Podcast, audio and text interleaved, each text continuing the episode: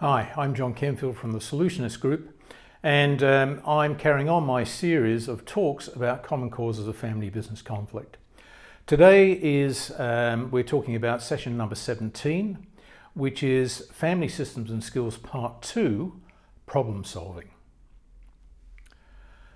What is problem solving? It's basically taking any issue, any type of a problem, and having a process to get that problem resolved. Now, in a lot of families,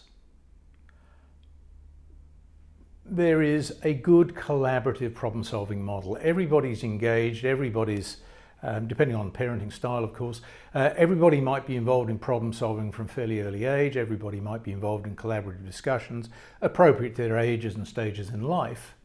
And they build skills unwittingly, and those skills carry on if they move into business together. Other families will rely on one or maybe some family members to make almost all significant decisions. In which case, like a muscle, because the other family members don't exercise their problem solving skills or even develop any real problem solving skills, they find themselves in a position of strong dependency where they simply are not willing to step forward and take the risk of trying to problem solve because they've never had any practice and they've always relied on other people to do the heavy lifting for them. So, what does this mean when you have a business family? Well, typically it will mean that the leader of the business sees that as their responsibility to call all the shots, and they'll do it in the business and they'll do it for their children in the business who then don't get properly engaged.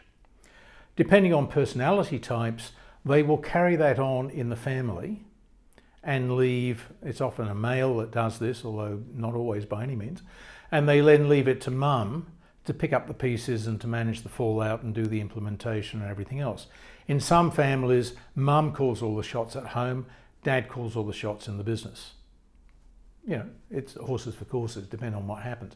But what is what is the situation then when parents get older and where that key decision maker is about to fall off their perch or they're fossilized and unable to make cho- important choices because they just can't, can't cope with change.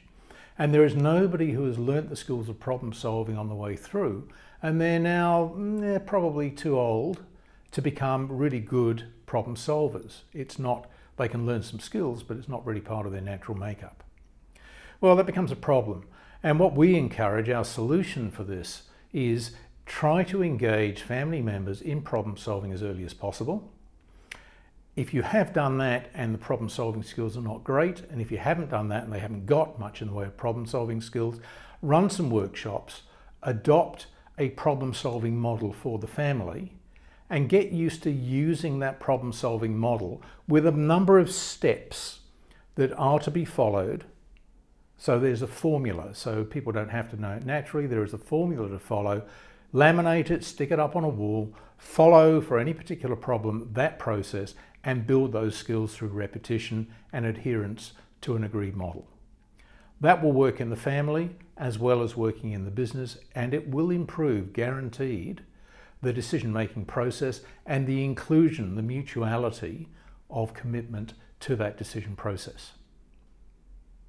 In the next session, I'm going to talk about decision making, which obviously comes after you've worked your way through the problem solving.